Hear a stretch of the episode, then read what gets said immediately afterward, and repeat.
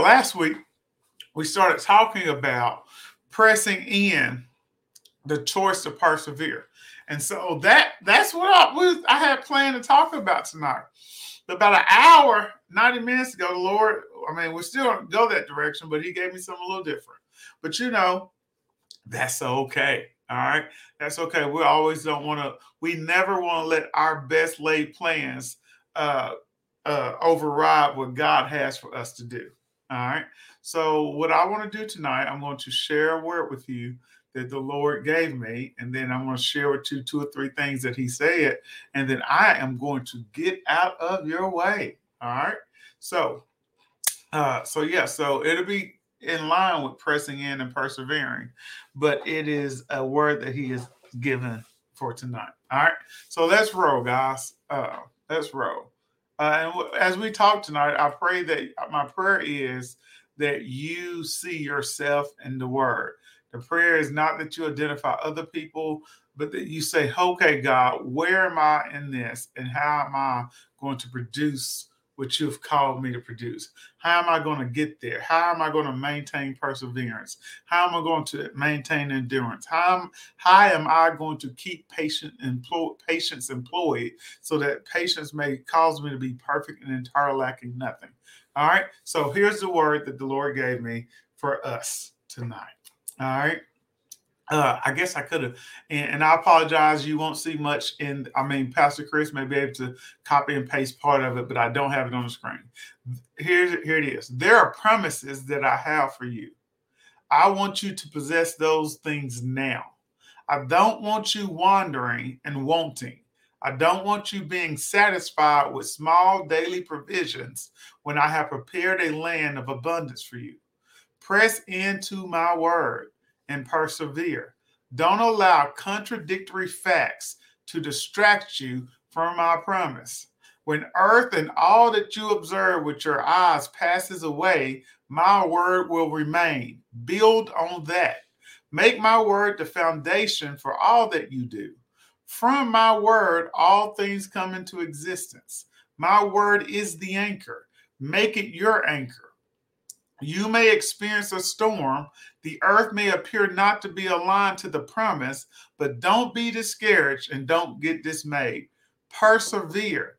You will not be destroyed. Victory is your birthright if you choose to endure. And dear, uh, whatever you know what I'm saying, there are things in your family I have wanted uh, destroyed for generations.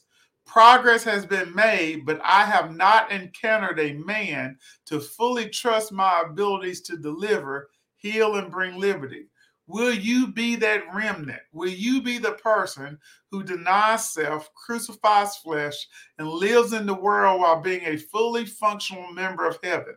It is my desire to break in the earth everything that has already been broken in heaven, and I need you to press in. Your perseverance is bigger than this moment. It is bigger than fasting for a week. It's bigger than tithing your vacation money. It's bigger than denying your fleshly desires. Your destiny destiny is depending on your perseverance. It is depending on you employing patience and letting her have her perfect work. Your perseverance today will bring deliverance to generations to come. There are people waiting on you to become what I have said. There are people waiting on you to occupy the land I have called you to attend. They are looking, but you are not in place.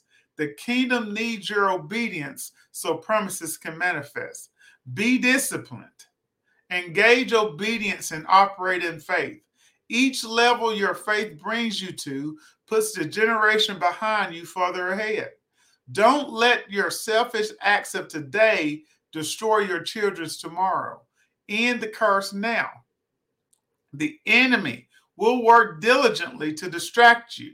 He knows he he knows he is powerless and he knows that you will win.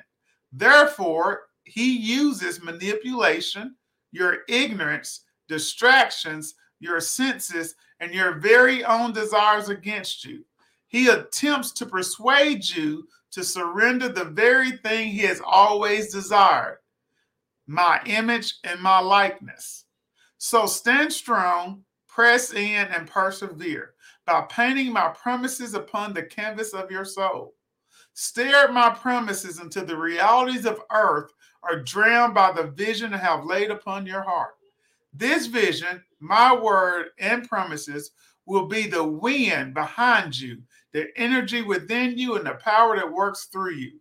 As you press in and persevere, your faith will bring manifestation, and the earth will hear and see the echo of all that you have believed if you faint not. Hallelujah. And so let's go through that real quick. So, first of all, I was just sitting there. I, I, think it was at the point April was talking to me. Something was going on with Aiden or whatever.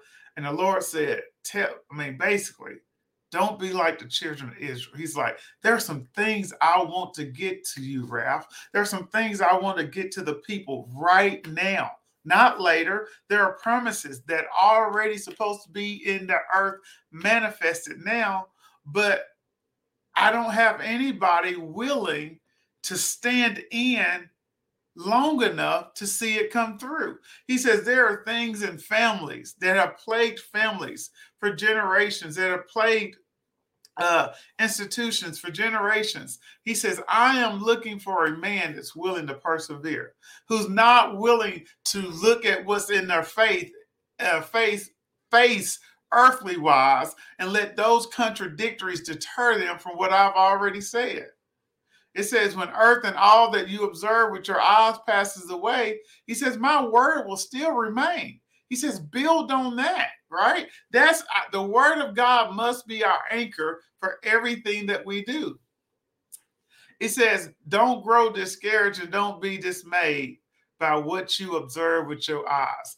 And, and I can't remember the prophecy or something a couple years ago. It said that exact same thing. It says that, said that. It says, don't, don't, don't get distracted or, or knocked off by what you observe with your eyes, right? God will see us through.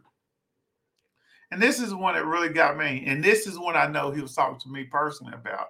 He says, There are things in your family I have wanted to destroy for generations.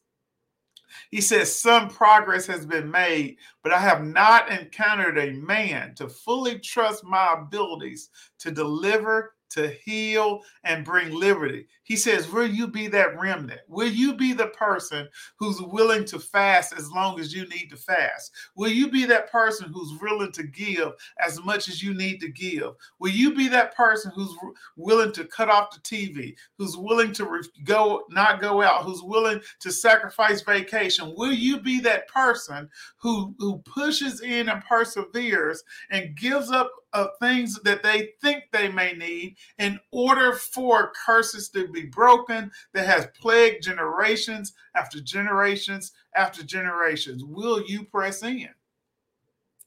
And that's why he says it's bigger than fasting. It's it's bigger than will you let the cake destroy your destiny?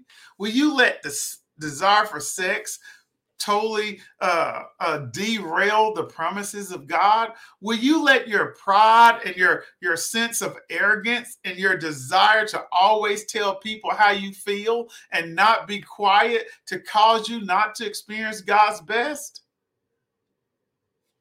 Will you do that? And so after that, this is where he led me, and we'll go over this. And I mean, honestly, that's that's all we're doing tonight. Exodus 13, verses 17. It says this. It says, when Pharaoh had let the people go, God did not lead them by the way of the land of the Philistines, even when that was nearer. Hold on, let me put that in the chat for you. There you go. It's Exodus 13, verse 17. When Pharaoh had led let the people go, God did not lead them by the way of the land of the Philistines, when even when that was nearer. For God said, The people may change their minds when they see war and return to Egypt. So God led the people through the desert to get to the Red Sea. The people of Israel went, went out of the land of Egypt ready for war. So you got the word that God gave us which was a parallel with the children of Israel, right? Because the children of Israel, I mean, they get they understood deliverance. They had seen God perform miracles. They had seen God do those things. But yet, in a time of deliverance in a time on their way to the promise, they wasn't willing to persevere. They they just they wasn't willing to press in. And though they got to a place where they almost got into the land, they didn't experience it because they failed to believe. And so that's not what we want to be at. We don't want to be a people who gets part of God's goodness and they got the pillar of fire and they got the cloud by day. They got some things, right? Because God was just gracious to them for that. But they didn't get to experience the fullness of the promise because they chose not to believe. They chose not to press in. And so that's where we're going to hang our hat as uh, for the rest of the night. It says God doesn't always do things the way you think is best. So he had done all the things with Moses. I mean, all the plagues that came through, and now they're on their way out. And in verse 17, it says, When Pharaoh had let the people go, God did not lead them by the way of the land of the Philistines, even when that was nearer.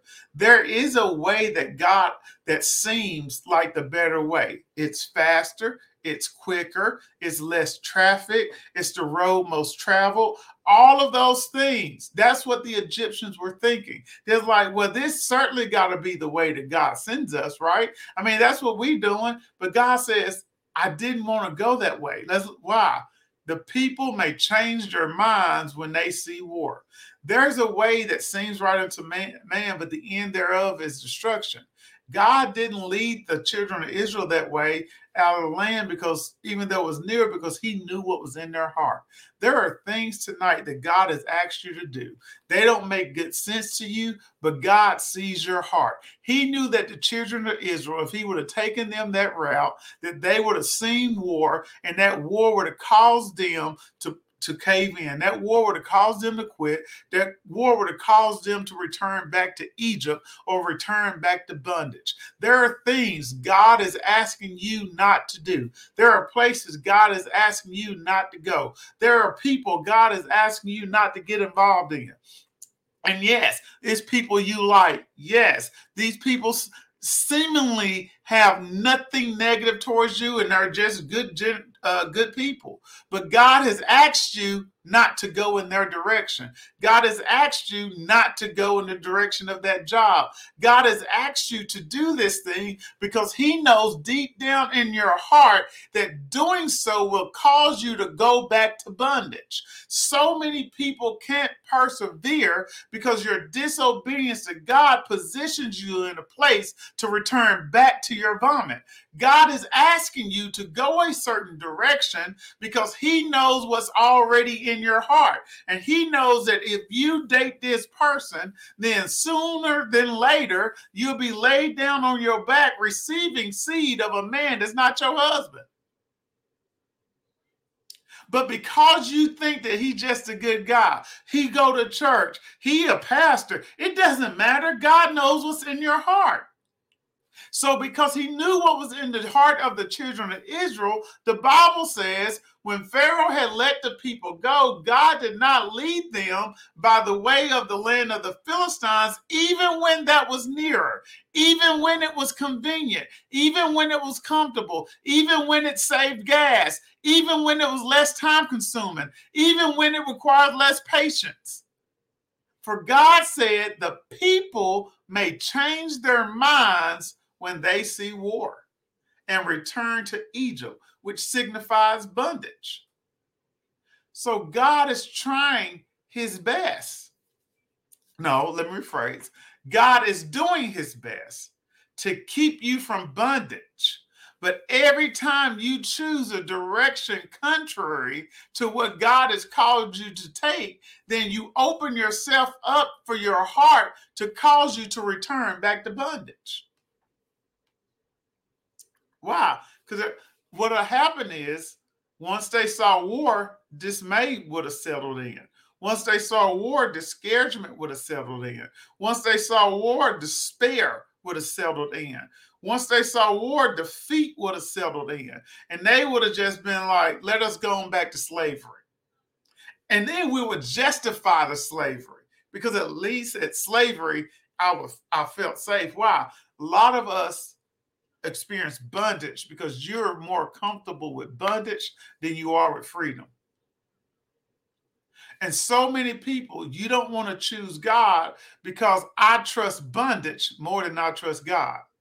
I trust poverty more than I trust God. See, I know how to navigate poverty. I grew up poor. I know how to stretch the money. I know how to pay rob Peter to pay Paul. I'm more comfortable with poverty than I am trusting God. I have more trust established with sickness. I know how to manage the medications. I know how to go to from doctor to doctor. I have more experience than that than navigating my freedom because I haven't been around that way or that way is not what convenient. It's not what I've known because you haven't spent time with God. And see, the reality is, if we're honest with ourselves, we are not moving, not because God can't be trusted, is that we'll spend more time in a familiar situation and trusting how to navigate that than trusting a God that can bring us out. All right, so let me keep going. So he knew what was near and dear to their heart. So he planned a better path of escape. God is always planning a better path of escape. He is always planning a better path of escape. Once again, don't make the, Jeremiah, I think, no, I just went blank. Uh, anyway, the man who, anyone who makes his flesh their arm, uh, I mean, you're going to fail. I forgot, I just went blank on that one. But anyway, anytime I make flesh my arm, anytime I make flesh my foundation, make that the thing I rely on, I'll always experience failure. I'll always experience failure. So that was the first thing. God doesn't always do the things you, the way you think is best, but his way is always best. Even if I don't understand, his way is best even if nobody else in my family has done that. His way is best. I mean, some of you, I thought it was Jeremiah 17 5. Some of you are robbing yourself of liberty because you are letting your family traditions outrank God. I, Big Mama went to that church. Uh, her mama went to that church. Her grandpa went to that church. And everybody who went to that church still suffer from the same sickness, same ailments, same poverty, same everything. But you're so committed to everything your family has done that God has been calling you to a different house of worship. God's been calling you to a different place to lay your uh to to have your membership. God has been calling you to something different, but the tradition of your family causes you to go to a church that's powerless. The tradition of your family causes you to participate in rituals that's powerless. And so you let the traditions of things that you've seen go on cause you to live a life that's without power because you just won't obey God. Why? Because you're more familiar with the way things have been done. That's so good. Is bondage your friend? Is bondage your friend? All right. So, second thing, God is asking you to do it a certain way because He already knows what you can take. He already knows what you can take. He already knows what you can afford. He already knows that. And so he is saying, hey, do it this way because I already know what's in your heart. It's like Ralph. God sees the blind spots, right? He sees the blind spots. So he's able to know the depths of our heart. He's able to know all the fleshly yearnings we have. He's able to know every situation, everything that's going to happen in every aspect of time. And so God plans out a path for us. That's what he says. I know the plans that I have towards you, says the Lord, right? He knows all those things. All right.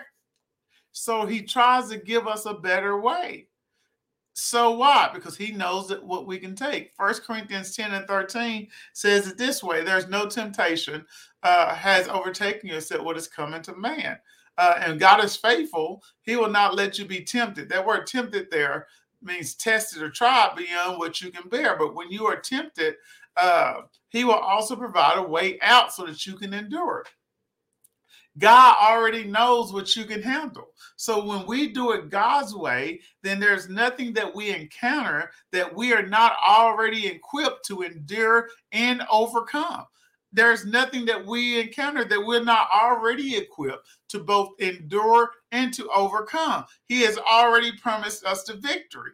But the problem is when you go take your own path, you take yourself outside the will of God. You take yourself into situations that um, you you don't belong and you're not equipped for. Now, God being faithful has sent Holy Spirit. Then in every situation, then we can call on Holy Spirit to come and help us. But the problem is you found yourself in a bed that didn't belong to you, and then you now are wondering why you got there. Because here's the thing: the enemy wants you to get comfortable with your sin. Because if he allows you to get comfortable with sin, then he can lull you to sleep to the point that he gets you to your biggest stage. And on your biggest stage, then he activates the thing that's meant to destroy you. He wants you to get comfortable with sin. Because if I can use, I'm gonna mess with some folks. I don't care what you think about me. But it, if I can get you to use grace, the enemy is rejoicing. Because if I can get folks to use grace to say that God's grace is going to take care of every one of my sins, and that allows me to live any kind of way, that's a tactic of the enemy to get you comfortable. It gets you comfortable. Because at, at some point, then you no longer even feel bad about disobeying God. You no longer even get a conviction. You don't even lo- no longer hear Holy Spirit about disobeying God. Now, I don't have time tonight, and I'm not going to go into all the things that uh, the enemy did when when he was talking to Eve and got her to exercise her pride, because that's what the enemy does. He he comes in conniving because the Bible says we're drawn away by the lust of our own heart, right? So that you get you're giving the enemy an end. Now, every I mean, the enemy throws things at your way just see if you catch it. I mean, you know, like all kinds of stuff. Like, mm, I'm just gonna throw this out here and catch it, right? But if if you don't like burgers, then you probably when he throw you a hamburger, for example, you won't bite.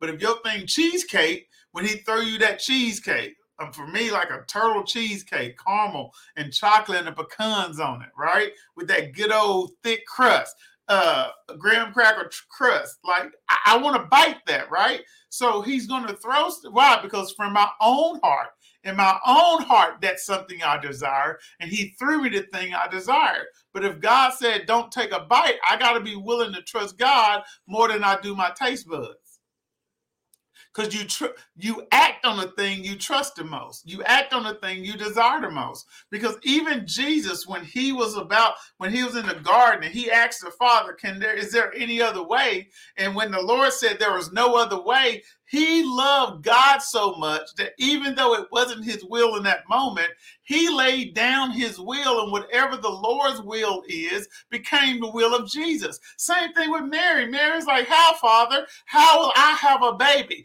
I've never been with a man. How would this occur? And G- and, and, and Gabriel, the angel, said unto her, the, the Holy Spirit will come upon you, and you'll have a child. All Mary said was, I desire God so much that whatever your will is, Father, let it become is my will now.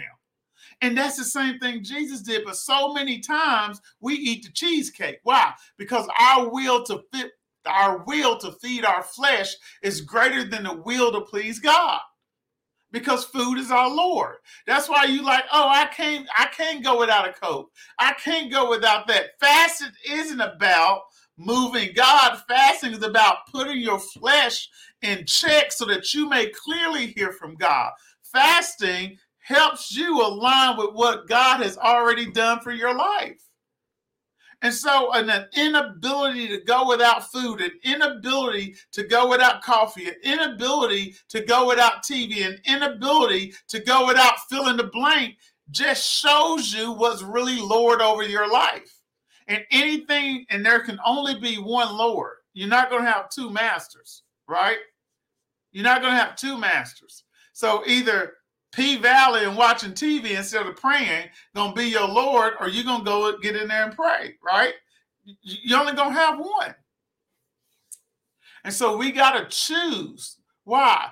Because we understand that's why he wants us to meditate on his word day and night. That's why he wants us to observe to do according to everything there that's written therein. That's why he wants us to renew our mind. That's why he says, creating us a clean heart, right? That's why he's telling us, let this mind be in you that was also in Christ Jesus. He is telling us all that so that when we get into trials, when we get into tests, then we're not concerned because our God, being faithful, will never allow us to enter a situation in which He has not already brought us deliverance. But when I don't trust God enough, the failure to trust God is by default an embracement of failure because I can't succeed without God even if success looks like, even if it does look like success in the natural. You don't succeed in the kingdom without God. Even if it looks like success in the natural, even if you making more money, even if it appears that the marriage is better. Why? Because when I do it God's way, it is complete, it is whole, and it's not grievous. But see, when you do it your way, your way is going to cost you, right? You, your way is going to cost you something. Your marriage may be whole, but then your sick, your job may not be going well. Your marriage and your job may be going well, but then you're sick in your body. Because when you're trying to do things out of the flesh, you are not able to be all knowing. So you're going, you're not able to encompass all situations. You're not able to know all the road bumps and the things ahead. You have no navigation when you operate in flesh, because flesh is finite and it cannot see into the future future. So all the decisions you're making are predicated based off experiences from the past. Where God is giving you direction that not only understands the past, it understands the present, but it also has the ability to see into the future. So God's way is always best because it encompasses every scenario that could ever play out, where your flesh only encompasses the past and the present. And because you're finite, you're not even seeing all of those situations in 360 degree viewpoints. So we got to understand that God will take care of us. All right. We cannot go ahead and make this confession. Say, I will not get comfortable with sin. I will not get comfortable with sin. That's why you need a good team around you, right? Holy Ghost feel hearing from God team around you who won't let you get comfortable with sin. You need people. Some of y'all don't want friends because you don't want people to be able to call you out. You want to be able to do shady. You want to be able to do the things you want to do. You go befriend those people that are already doing like things because you want them not to say to you what you are already doing. You don't want to be held accountable. That's why you don't come to church. You don't want to be held accountable. But then you want the church to always come and rescue you out of every situation. When your situation won't be present, it won't be presenting itself in front of you if you just come and listen to the things that the people got to say. But we'll talk about that in a moment. All right. So we got to understand we, the enemy wants to, you to get comfortable with sin. He is patient in his instruction. He will wait until you are at your highest to implement the strategy strategy he planted years ago. See, see, he got you to start liking. Uh, he planted the seed in your youth right? He planted a seed in your youth, and that, in your youth, you, it, it, it, showed up here, it showed up there, then it, it, went away. It showed up here, it showed up there, then it went away. Then you got to college, you saw it a little bit, but then it went away. Now you married, you got three kids, you're the CEO of the company, but you never dealt with that seed that he planted. Now that thing pornography, now that thing, lying, now that thing, some petty theft, now those things that you never dealt with, now the enemy got you at a platform where you're at your tallest, you're at your highest, you're at your apex, at the peak, and now he uses the very thing that you chose not to deal with to bring you down because you never took the time to hear God when he said to let go of the accursed thing. But no, I love this family tradition. Let go of the curse thing. No, but I love going to this church. let go of the accursed thing. No, but I love Johnny or Susie. Let go of the accursed thing. What's the accursed thing? Anything that God told you that's not yours. But can that be a church? Absolutely, that could be a church.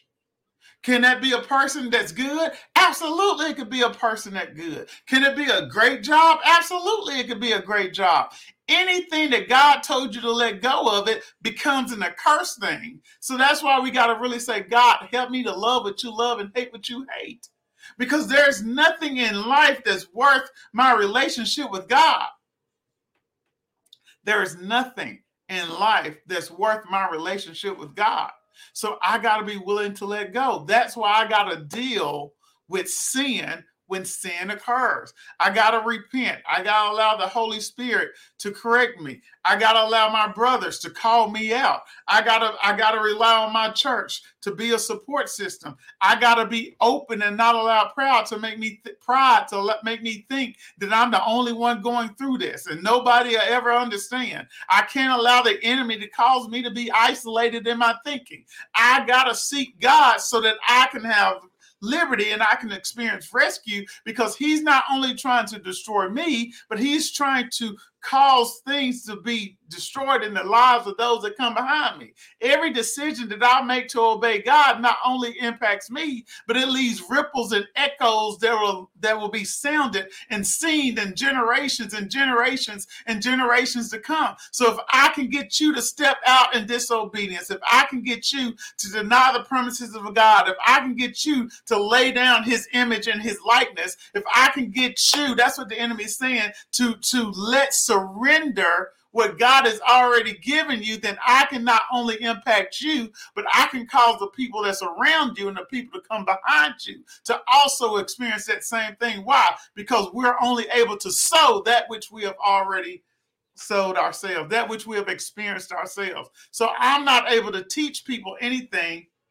We're not able to teach our kids something that we haven't experienced. And my kids will relate to money on the way that they've seen their father relate to money. My kids will, will relate to marriage on the way that they've seen their parents relate to marriage.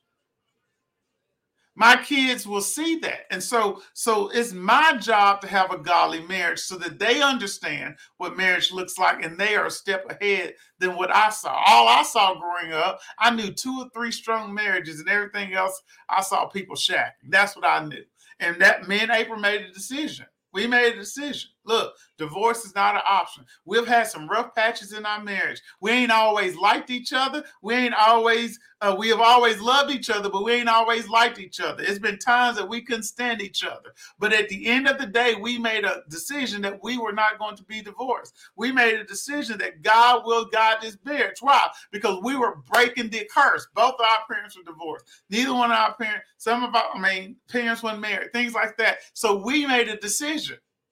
And once we made a decision, it cut off all other options. You ain't really made a decision for God, the Lord, to be your Lord, God to be your Lord. See, you want salvation, you don't want a Lord. You you want liberty, but you don't want deliverance. Right? You you don't want to do anything. Like you want healing, but he says stop eating that. But it's your healing ain't worth the Twinkie. Okay, then die then. And see, that's what you got to understand that God isn't leaving heaven to come down and make you be healed. He ain't leaving heaven to come down and make your marriage whole. He's not leaving heaven to come down and cause your children to be to be obedient. They disobedient because you disobedient, and you don't spend the time needed to raise them up in the way that they should go. They are byproducts of you. Many people die every day and God's still God. It's not because God didn't want them to be delivered. It's because they didn't choose, and there wasn't. I mean, and people wouldn't intercede. I mean, it's so much, but God isn't rescuing every situation. You got to do something. You got to persevere. Part of persevering means I'm not going. If I got high blood pressure, part of perseverance means that I don't be in there eating saltine crackers all day. It means I ain't eating all the salty meat. It means that even though everybody else at the barbecue is eating a pork sandwich, then I'm over here eating carrots. Yeah, it ain't comfortable. Yeah, I want a pork sandwich too. But this is what I got to do to manifest my healing because this is how God said it was going to get there. But then we mad at God because now I can't eat pork. Well, baby, choose. Do you want healing or do you want temporary satisfaction of your taste buds? Because you can eat the sandwich, but you can also die. And see, that's just the reality of things. Now, and here's the thing, and I know that's big and in your face, right? It's an example, but it's also truth. Uh, don't get me wrong, because you got high blood pressure, you know something's off. The Lord told you to go to the doctor. You're not going to the doctor. You finally go to the doctor. They put you on high blood pressure medicine. You talk about you ain't gonna take this medicine. Then you talk about how you ain't gonna exercise and walk 30 minutes. You ain't gonna drink your water. You're not gonna eat healthy. Then you let the stress of the job that God told you not to take get onto you. And before you realize you're having a coronary uh, event, all because you did chose not to be obedient. So obedience does lead to death, whether that's immediate, whether that's physical now, or the death of the fact that you never experienced God's best because you were never willing to be obedient. All right, let's keep going. We're almost out of time. Your ungratefulness. This is where this is my last thing anyway. Your ungratefulness extinguishes your passion. Therefore, you don't have any perseverance. Your ungratefulness extinguishes your passion. Children of Israel kept complaining. All right, let's get back to our children of Israel, right? They had left Egypt but they kept complaining about their current reality they even though they had seen all the promises of God. They lost focus on the promise because they focused on their current reality. Well, it's hot out here. Well, well, we don't got everything. So you just gonna bring us over here, Mo? I mean, you just gonna bring us over here so that we could die? Were there not enough? And I don't got time to go there. I think it's uh, uh, Exodus 17 or 18, I can't remember exact scripture, but you're going, to, were there not enough graves in Egypt? That's what they asked him. You just gonna bring us out here to die? Now, is this not the same God that showed up and did all the uh, things uh, before? Is this not the same God that told you to put the blood above your doorpost? Is this not the same God that caused the Egyptians to give you their wealth and their riches and you exited as as millionaires and as wealthy people as you left and though you had been slaves for hundreds of years is that not the same god? But because you are ungrateful because you focus so much on your current reality that you could not you lost focus of the promise of god therefore your endurance caved in. Therefore your perseverance just disappear because you can't be ungrateful and persevere at the same time. You can't be ungrateful and press in at the same time. You got to stay focused on the promise. See, the children of Israel overlooked complaining. I mean, overlooked the children of Israel complained about their current reality. Oh, I had said that already. They complained about their current reality because they lost focus of their daily miracles, right? See, not only Jesus said, I'll send you a cloud of fire by night and a, a cloud by day. Jesus fed them manna. Jesus parted the Red Sea. These people seen miracles day after day after day after day, but they still because they focused on their current reality, they still lost focus of the promise and they didn't get to enter the promised land because they were ungrateful. Are you ungrateful? Have you seen God show up time after time after time after time? But and now you're letting the current reality of the economy, you're letting the current reality of your marriage, you're letting the current reality of your health, you're letting the current reality of your mental health cause you to doubt God when He's shown Himself to be faithful. The chip now, oh Lord, I'm gonna message y'all here. All right, I already know it, but hey, the children of Israel devalue their man of God. Though he had performed miracles, though he had brought them out wealthy, though he had parted the Red Sea, though he though the pillar of fire and the cloud by day and the manna was a result of the man of God praying and believing, they still chose not to believe him. And their failure to trust their man of God caused them not to inherit the promise. The people yet complained because they were blinded by their own conceit. They were blinded by their own selfishness. They were blinded by their own arrogance and their ungratefulness. Their audacity to receive without putting in the work overshadowed the need to align with the man of God to persevere in the seed of promise. Their audacity to receive without putting in the work overshadowed the need to align with the man of God to persevere and see the promise. See, what you think should happen is that Pastor Edwin and Pastor Sean, and when I say man of God, I'm talking about your leader. So for us, it's Pastor Edwin and Pastor Sean. What we want them to do is labor before God. What we want them to do is pray. What we want them to do is fast. What we want them to do is increase partnership. What we want them to do is to take the ministry all over the world and then pastor every church in all seven continents. That's what we want them to do. We don't want to endeavor with them.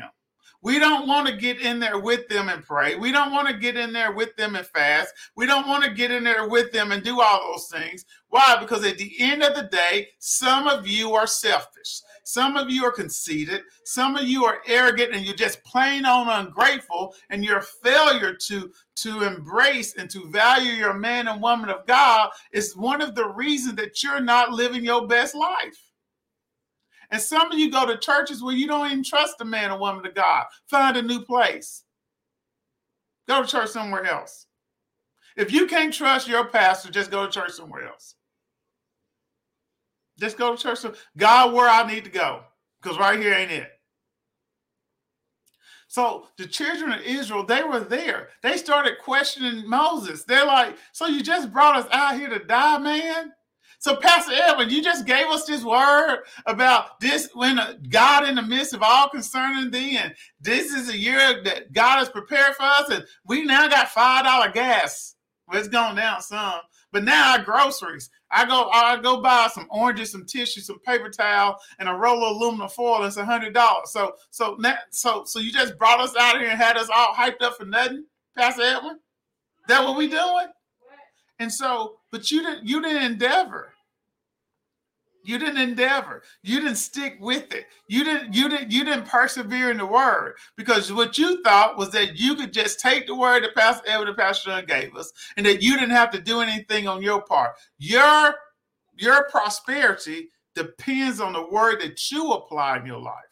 Not the word that Pastor Sean applies, not the word that Pastor Chris applies, not the word that April applies, not the word that Karen or Everett or Facebook user or Cynthia or Kevin, not the word they apply. Your life is a representation of the word you have applied. So, have you spent time meditating on Isaiah 41 and 10, knowing that you do not fear anything? Why? For the Lord is with me, right? I don't have to be afraid, for He is my God. He'll keep me. His righteous right, right hand will uphold me. Have you spent time painting the image of God being a rescuer on the canvas of your imagination that even though in the midst of $5 gas, in the midst of $8 eggs, in the midst of $6 a gallon milk, in the midst of all of that, I know that this is the year that the Lord has prayed, prepared for me and he'll see me through. Has the canvas of God's promises, has the promises of God been painted on the canvas of your soul, in your heart so big that anything in the earth seems like only a small blip compared to the promise that God has told me. See, that's what happened to the children of Israel. They didn't hear the man of God, therefore they didn't prosper and they didn't enter the promised land. Going over there, Second Chronicles 20 and 20. It says, And they rose early in the morning and went forth into the wilderness of Tekoa. And as they went forth, Jehoshaphat, Jehoshaphat stood and said, Hear me, O Judah, and ye inhabitants of Jerusalem, believe in the Lord your God, so shall you be established. Believe in his prophets, so shall you prosper. My life is better because of the word, right? I'm established because of the word. See, the children of Israel, they got established, they got manna. If you read the word, they talk about how the soles, the soles of their shoes didn't wear out. They were healthy, they were good. They were, say, they were established, right? They were established. Excuse me. They were established. However, they inherit the promise. See, some of you established, but you ain't prospering. You established, but you ain't overflowing. You established, but you don't see abundance because you're a rebel. You don't want to listen to nobody. You, you, you want to do you want to be your own man. You want to be your own woman. You don't believe in church government. I don't even got to go to church. Right? You want to do your own thing, and that's okay, baby. Be free, be you. But please understand that using grace as a cover up for operating in sin won't let you see God's best. And then calling all the pastors false prophets and, and poor teachers who call you on your crowd, talk, calling them and talking about them for you doing that and saying they are haters and all that. That's only bringing a curse on your life, right? I mean, you can't speak ill of the man of God and think that your life just going to be great. But at the same time, you got to understand that your prosperity is directly in correlation to your ability to believe what the man of God says. So when he lays hands on me and says, Ralph, you'll be a millionaire, I receive with the same vigor the word that says, Ralph, you need to stop doing that. That's not right, son.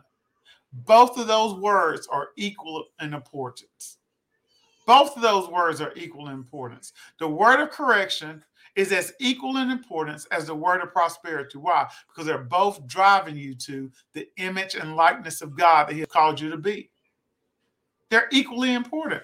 But if you can't surrender yourself, if you operate in ungratefulness, if you choose not to see your man and woman of God and value them for the people that they are, then you fail to be able to receive the words designed to help you see the blind spots in life. Therefore, you find yourself hitting potholes. You find yourself in ditches needing tow trucks. You find yourself not being able to pay your rent. You find yourself getting lights and things cut off. You find yourself being divorced a whole lot more than you should have. Why? Because you simply didn't listen to your man of God in the first place. And then we mad at them because when we come back and need help, then they tell us no. What? I thought the church always supposed to help you. No, no, that ain't what the word say. That ain't what the word say. Now, if you want to really go into the word and go over there, Second Corinthians, you talk about the church says you need to take care of the church, the house first. Well, baby, you ain't listened to nothing that they said. Are you really in the house? Are you really part of this thing? Are you just showing up? Like, are you just showing up? What are you doing? Because there's no obligation. All right, I, I'm gonna leave it alone. So anyway, they didn't inherit the promise, but their shoes also didn't wear down, and they remained healthy. You can live around people you can live off the faith of other people long enough that you just you just exist. And you just you have you established right? All those people all the children of israel some of them were just living a better life than they're like shoot i ain't no slave no more. I'm good. Shoot i ain't i ain't back there uh, making bricks and out of straw and, and, and dirt. I'm good. So they were just happy with their existence when god wanted so much more for them but their failure to believe and their failure to remain focused on the promise and their their their uh, intent to remain focused on their current reality caused them to not inherit the promise. And that's what God is saying tonight. I have promises that I want you to inherit now. I have things that I've wanted to get out of gener- out of the uh, family lineage for generations, but I'm looking for a man willing to trust me. I'm looking for somebody willing to persevere. I'm looking for somebody willing to cast aside their own will and make my will the priority. That's what I'm looking for tonight. And, it, and the question is, are you going to be that person who says, God, act, make me the man for my family. Make me the man for this generation. Make me the man for my city. Make me the man for my neighborhood. Heck, some of us just need to be the man in our own house. Make me that man. Make me the husband you've called me to be. Help me to lord over the house that you've called me to lord this house, Father. Give me the patience needed to raise my kids the way that they should go so they may not depart from your word later. Give me the wisdom, the patience, and the insight on how to nurture my wife so that she may become the very thing that you have called her to be. Help us always to support each other and not have any type of uh, competition among ourselves. Help her to understand that her vision is equally important to my vision and that we are here to help each other. See, some of us as men that you need to focus on our own house. You ain't even a good lord of your own house. And you out here trying to do extra. Just, just take care of the first thing first. First things first. The first thing is to get into a place. First thing is to repent. Lord, I for, forgive me for being Lord of my own life. Forgive me for operating in pride and choosing to focus on current realities that I see with my I observe with my natural senses instead of painting your vision upon the canvases of my imagination and choosing to stare at it every day so that the things I see in the earth dwarf in comparison to the goodness that I know you have for me. Because the only time a person caves in and quits is because the promise that they have, the reality that's in front of them, they feel like it's bigger. You know how runners, when they're running a 100 meter dash, they take off? They ain't quitting because every step they take, they see the finish line one step closer. See, you quit because you didn't see the finish line anymore. You caved in because you didn't see the victory you already had. You let your current reality cause you to surrender. And so that's what the Lord asked me to talk about tonight. But I will I'll challenge some of you. You fell, you'll fail off, you've fallen off. You ain't doing the four things that you were asked to do when Pastor Sean uh, and Bishop Vaughn got together earlier this year and had, I mean, or last year and talked with us. Um, you ain't spending time in your word every day. You ain't fasting. You ain't uh, taking communion. You know, you ain't praying in the Holy Spirit. I mean, let's talk about fasting. Let's talk about Tuesday from 8 to 8, Monday night to 8 to 8. Let's talk about some basics, right? Our man of God asked us to fast. They didn't even ask us to do a total fast. They didn't even ask us to do, uh, I mean, uh, uh, I mean, any type of fast. They just said fast. And how many times have you caught yourself? Oh, I forgot. Why? Because it's not important to you. See, what Pastor Raph is going to give you is the truth. Because this is how God talks to me, and I talk to myself. You can ask. I'm just gonna give you the truth. You ain't did it because it's not important to you. You didn't forget. You ain't. It's not important to you. Anything that's important to you, you don't forget. Because when it's important to you, you put it in your calendar. You have a Google. Uh, be like, hey, this, hey Google, set a reminder for me to fast every Monday night at 7:50 because it's important to you. And it's not to make you feel guilty, but it is a thing to, for you to locate yourself so that you can know your own reality reality so that you can move forward. So that's what we got to do. So I challenge you make the you know why the scholarship is important to me besides the fact I, I love the premise of it? It's important to edwin strickland. And you people have talked about me most of my life since i've been to church. I really don't care. My life is better after having sit under his tutelage and, and, and, and hearing from him. But the scholarship is important to me because it's important to him. And, and see, that's that's what Jesus did. That's what Mary did. They aligned themselves with their man of God. And see, a lot of you have not aligned yourself with your man and woman of God. Therefore, prosperity has evaded you. Yeah, you're living a good life, but you ain't living your best life because you won't let anybody tell you anything. And then every time you get close every time you get close, offense enters in. That offense is only there to try to drive you away from your prosperity. You need to see the enemy, call him for he is, sit in the place that God has called you to sit, whether that's FOC, whether that's the church you attend in your local community, and let the pastor grow you up. It doesn't matter if you're more educated than they are, if you make more money than they are. None of that matters in the kingdom of God.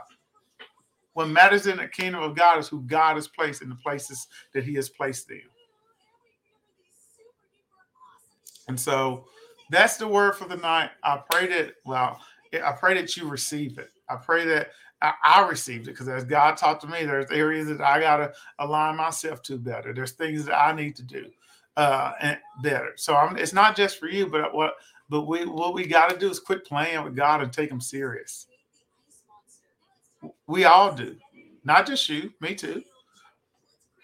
We got we got to take God seriously. We got to do what He asks us to do, the way that He asks us to do it, the time He asks us to do it, and even when contradictory information presents itself in the earth, we got to make the will of God so big, the vision of God so big that it, we are not moved because of what we see in the earth. The reality that we have painted on the canvas of our imaginations, according to the promises of God, are so big that the no from the bank doesn't deter me.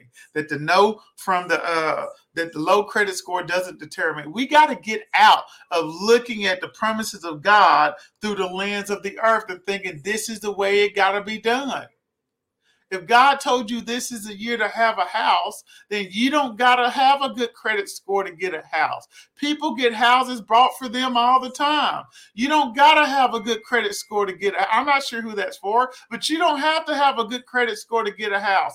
That's your earthly mind trying to put parameters around the promises of God. You don't have to go through step one, two, three, four, five, six, and seven to get the job that God told you to have. That's earthly parameters that you've put on it. You just receive by faith whatever God has said. And then with faith, we know that He'll give us a plan of action, right? He'll give us wisdom. He'll give us all those things that we need to see it through. All right, he'll give us all those things that we need to see it through. So let's go over these announcements real quick and let's get out of here because we're at, right at hour five. All right. So I pray that you are blessed by the word. I declare that you will repent and she'll come on home. All right. Some of y'all just need to come, forget coming home. Come back to church. Make every service. Come back to church. Be here Wednesday at 8. Be here Friday morning at 6 30 a.m. We back at one point we had a 30 day challenge. I challenge you for the next 30 days not to miss a service. Friday morning at 6 30 a.m. Set your alarm tonight be there. Facebook page. Sunday morning at nine o'clock, follow Pastor Chris for worship. Sunday morning at 9:30, come back, jump over from Pastor Chris, and come hear Pastor Edwin and Pastor Sean as they probably continue their teaching, living a life of righteousness, right? Monday, join Pastor Sean for strategies for success at 12 noon on her personal professional pages. I think YouTube as well. Then Tuesday, come back at 8 p.m. Central Standard Time for prayer. And then Wednesday at 7, get your teens plugged in with the word and have them do victory zone on demand if you got smaller kids. So I challenge you, some of y'all, you ain't been here in a while and, and tag your friends who you also know ain't been here in a while because we do love you. But here's the thing we're going to seek after those who are falling off, but we're going to spend time with those who want to be cultivated and discipled at the same time. So, so it's not that anybody's forgot about, but if somebody's hungry for the word, they need to be fed. And it's our job as pastors to feed them because how can they hear if they don't have a preacher, right? The word comes by faith, but how can they hear the word if they don't have somebody to teach it? So we're going to teach that word, but we hope you stay on the bus with us as we all move towards the prosperity in which God told us to live in and experience. So don't forget about giving at, at uh, FOC. We have 100% tithers we're not reducing what uh what we're doing because of the economy. You don't got to reduce how you live because of the economy. The economy has nothing to do with the life of a believer. It just doesn't. It doesn't. And I have to tell myself that often. I'm telling you that because I tell myself that often. I tell myself as I went and brought groceries the other day and I spent the money and I was like, dude, I tell everybody, I was like, I think I spent $500 this weekend in groceries and just things we needed around the house. And I was like, when I look around the house, I don't see a lot. And then I remind myself that it doesn't matter. I don't live by the economy anyway. God will always supply the need that I have. I've sown enough uh, for people to have food. I've sown enough for people to have housing. I've sown enough for people to have car, cars and gas. I have enough seed in the ground. I thank you, Lord, that it brings harvest so that I always have enough. And so that's why we're giving at FOC because we always have enough. We're sowing. Why? Because we'll never outdo God's uh, system of sowing. Because as we give, He gives back to us. Good measure, pressed down, shaken together. All right. So give, give a five Pushpay test, leave ties to give, uh, and things like that. The huddle Sunday, July 31st at 11 a.m. Join us face to face for that. And I think that is our last announcement for the night. Scholarship Drive, July 31st, July 1st, 31st. I'll tell you this, and I, and I mean it from the bottom of my heart. Um, guys, as partners, we got to make sure that we stay committed to our ministry and our giving. All right. Um, as, as a scholarship fund is there, uh, I think if you're in the FOC group, Pastor Edwin made a post. I encourage you to go read that post because as a partner, I was like, man, so I'm not going to broadcast it out loud because you're in a group and none of your business. But if you're in a group, go over there and read that because we got to do better as partners. All right. We got to make sure that we're handling our business and doing our part. And part of that is being obedient and doing the things we're supposed to do. All right. This is a great year of great progress. We are blessed. We are ready. We are winning. Regardless, he's like, Well, I don't feel like I'm winning. It Doesn't matter what you feel like, baby. You are victorious. You are blessed. You're ready you win. Y'all have a good night. I love you and go do good for God.